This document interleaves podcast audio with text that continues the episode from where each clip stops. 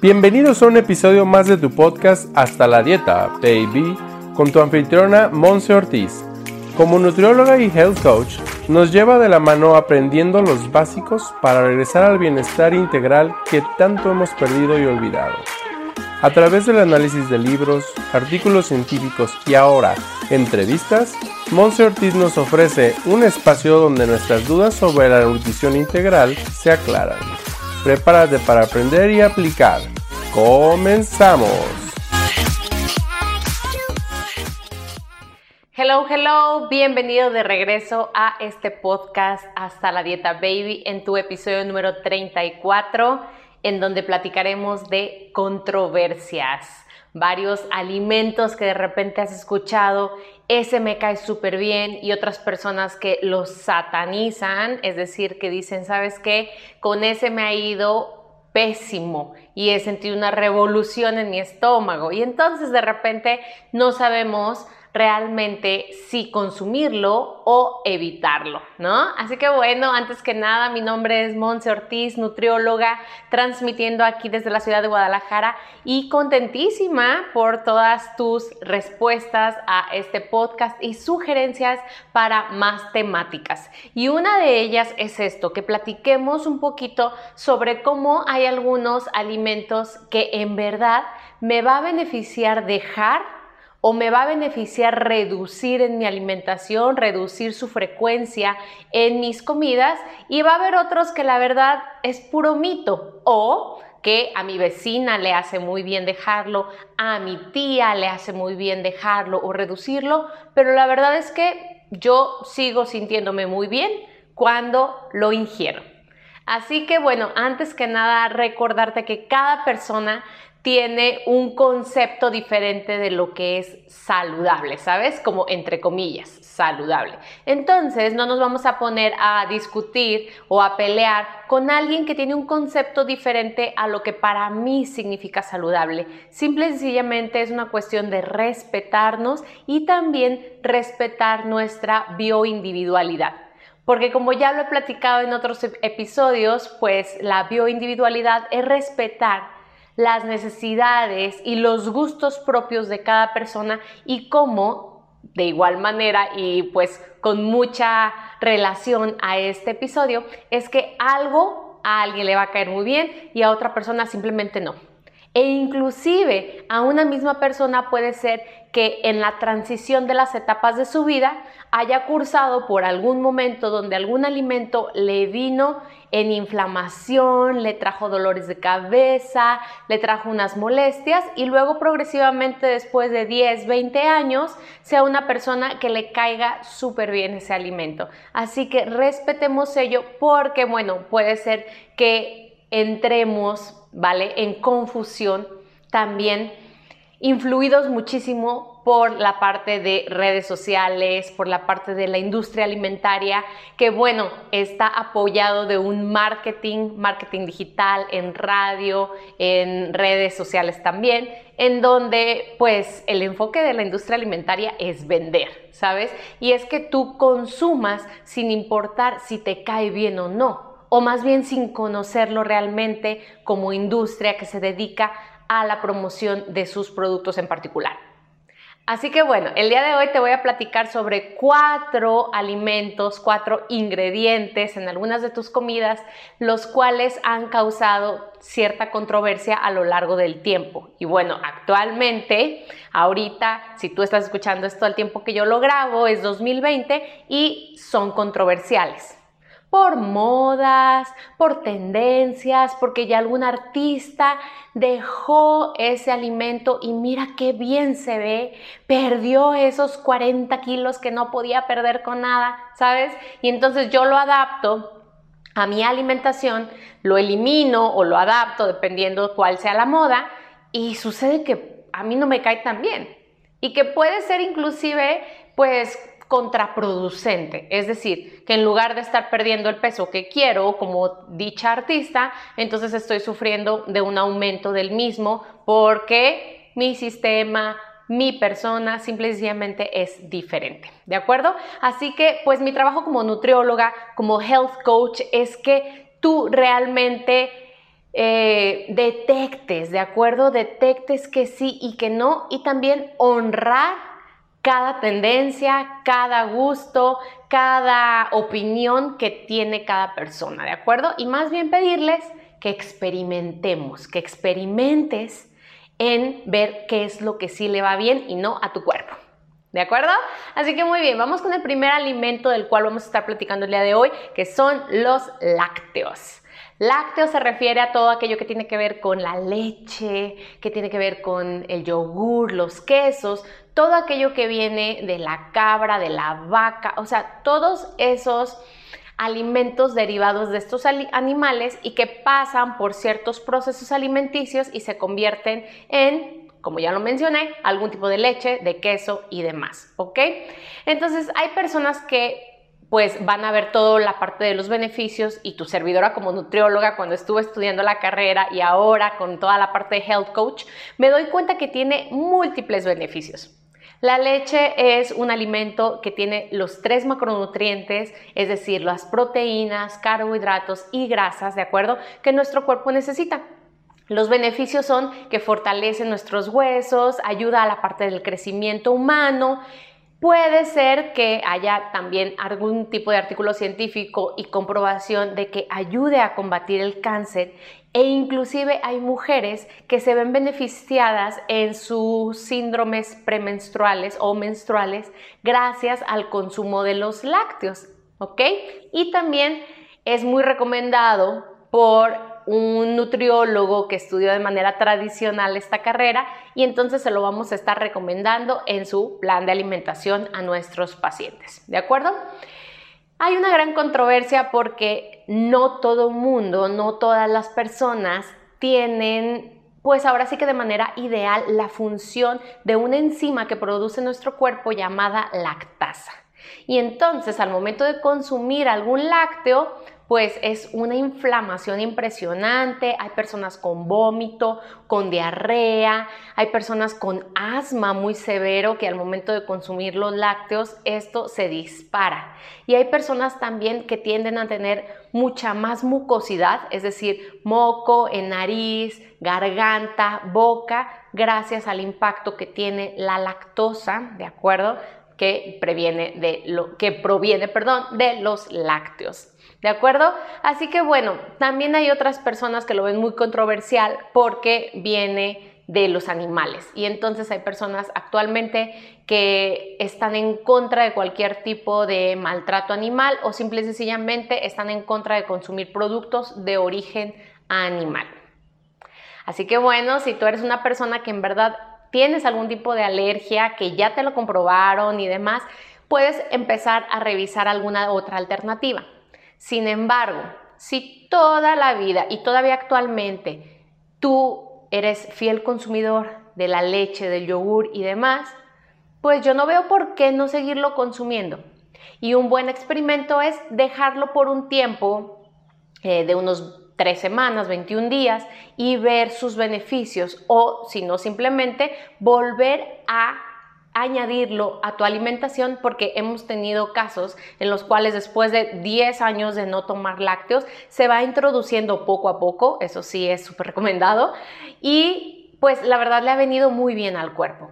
Entonces, aquí vamos a salir de estos mitos, vamos a salir de esta controversia y simplemente vamos a conocer. Muy bien, el número dos, el alimento del cual vamos a estar platicando es el azúcar. Y mira, el azúcar es un carbohidrato y si nos vamos a la parte biológica y muy fisiológica de nuestro cuerpo, el azúcar le aporta energía al mismo. Entonces, yo no lo clasificaría como bueno o malo. Simple y sencillamente es un carbohidrato, sí, es un carbohidrato simple, cosa que, bueno, nosotros los nutriólogos y los especialistas en salud recomendamos que en lugar de consumir carbohidratos simples sean mejor complejos por toda la demás densidad de nutrición que tienen esos alimentos. ¿De acuerdo? Pero entonces, cuando tú revisas algún tipo de etiqueta de nutrición de los alimentos, te puedes dar cuenta que hay alimentos que en su mayoría son azúcares refinados. También todas estas etiquetas que dicen fructosa, sucralosa, que dicen por ahí también algo que tiene que ver con azúcar, nos estamos refiriendo a estos carbohidratos refinados. Y es ahí donde entra la controversia, porque si la persona conoce que si se excede en este tipo de alimentos, entonces va a traer como consecuencia una prediabetes, una diabetes, algún otro tipo de adicción, porque el azúcar lo que causa en nuestro cuerpo es adicción, por eso no podemos o es muy complicado el cambiar este hábito y empezar a dejar el azúcar, ¿sabes? Por eso te encanta el pan dulce ¿ok? El pan dulce que venden afuera de las iglesias, afuera de las tienditas, o que está empaquetado así como muy, muy bonito, que tiene aparte chocolate, que obviamente el chocolate que tienen ese tipo de panecitos y panquecitos es pura azúcar también y azúcar refinada, ¿de acuerdo? Y el enfoque también del azúcar es dar buen sabor. Entonces, en lugar de estar satanizando el azúcar, más bien vamos viendo cuánta cantidad de azúcar estamos consumiendo. Y entonces, si tenemos algún tipo de antojo como los que te acabo de platicar, saber entonces balancear los demás carbohidratos de nuestra dieta o de nuestra alimentación y elegir los que son complejos, ¿ok? Alimento número 3, la soya. Ok, la soya proviene de una legumbre, ¿ok? Es decir, es como el frijol, como las lentejas, ¿ok? Su principal aporte es la proteína. Y muchas personas veganas y vegetarianas están eligiendo actualmente la soya como sustituto o más bien como gran proveedor de proteína a la alimentación, porque los veganos, vegetarianos, obviamente cada uno con sus características, tienden a dejar por completo la parte de el aporte de proteína por las carnes y por todo lo que tiene que ver de alimentos de origen animal, ¿de acuerdo? Y bueno, pues ingiere en diferentes procesos, ¿ok? Y aquí viene la controversia, porque puede ser muy bueno para, para apoyarnos con todo este aporte de proteína, pero también nos hemos dado cuenta que hay mucho germen de soya que está siendo, pues ahora sí que mm, cultivado por diferentes pesticidas, herbicidas y está genéticamente modificado. Entonces ahí entramos en esta controversia porque si vamos a un supermercado, a una tienda y demás, necesitamos encontrar un producto de soya que sea de gran confianza, que sepamos cómo viene el empaquetado, que sepamos pues dónde se está literalmente produciendo esta soya para poderlo consumir. Y hay diferentes artículos que dicen que la soya eh, nos ayuda principalmente, por ejemplo, a los procesos de la menopausia, a reducir todas estas pues ráfagas de calor que sufrimos nosotras las mujeres y hay una gran controversia porque hay estudios que dicen que van a ayudar a reducir la incidencia de cáncer en próstata y en pecho, en la mujer, en seno. Y hay algunos otros artículos que dicen que aumenta el riesgo de cáncer, por ejemplo, en la tiroides. Y entonces es aquí como un sí o no lo consumo, yo simplemente recomiendo pruébalo, y también puede ser que a ti te caiga súper bien. Yo creo aquí muy importante darle seguimiento a nuestros análisis químicos, por ejemplo, para saber si nos estamos nutriendo realmente, no nada más alimentándonos saludablemente, sino que nuestro cuerpo está nutrido. ¿Ok? Número cuatro, el cuarto alimento de gran controversia a nivel mundial actualmente es el gluten. El gluten es una proteína que se puede encontrar en lo que es el trigo, la cebada y el centeno. Entonces, muchas personas que estaban acostumbradas en el pasado a comerse un panecito de centeno, por ejemplo, actualmente dicen, uy, como que me inflama mucho. Y sí, puede ser que tu cuerpo haya pasado por una transformación y que ahora entonces se vea limitado en algún consumo como lo puede ser el gluten, ¿ok? Pero bueno, el gluten, su principal función es aportar eh, la parte de la proteína y también ayuda a formar, a darle forma, a darle consistencia al pan, a las pastas y a los postres. Entonces también tiene ahí el macronutriente de los carbohidratos, ¿ok? No es muy recomendado para personas que, bueno, son alérgicos al gluten, personas con enfermedad celíaca, personas con algún tipo de sensibilidad o alergia porque puede provocar vómito, diarrea. Entonces, pues evitamos este tipo de alimentos y también pueden detonar un intestino irritable y sus múltiples efectos y síntomas. ¿Ok? Sin embargo, el gluten en la parte positiva es un alimento con gran aporte de zinc, hierro, potasio y es un alimento muy alto en fibra. Entonces hay personas a las cuales tu servidora como nutrióloga o algún tipo de médico le dice, sí, sí, sí consuma este tipo de pan de centeno porque le va a ir súper bien para su digestión y para dejar de estar estreñidos. Entonces vuelve a ser controversial porque va a haber personas que les caiga súper bien y va a haber personas que te digan, no, o sea, a mí me cierra la parte de, la digestión, eh, me da cierto tipo de alergia, me salen granitos o se me cierra la garganta, entonces no puedo respirar. ¿De acuerdo? Y también aguas con la parte de los alimentos que de repente en el supermercado es donde están apareciendo mucho más, que dicen gluten free. Gluten free es libre de gluten. Número uno, son más caros, es decir, hay un aumento de precio por el proceso de quitarle el gluten a ese alimento. Y número dos, no te confundas, el que diga gluten free o libre de, gluten no significa que entonces te va a ayudar a perder peso.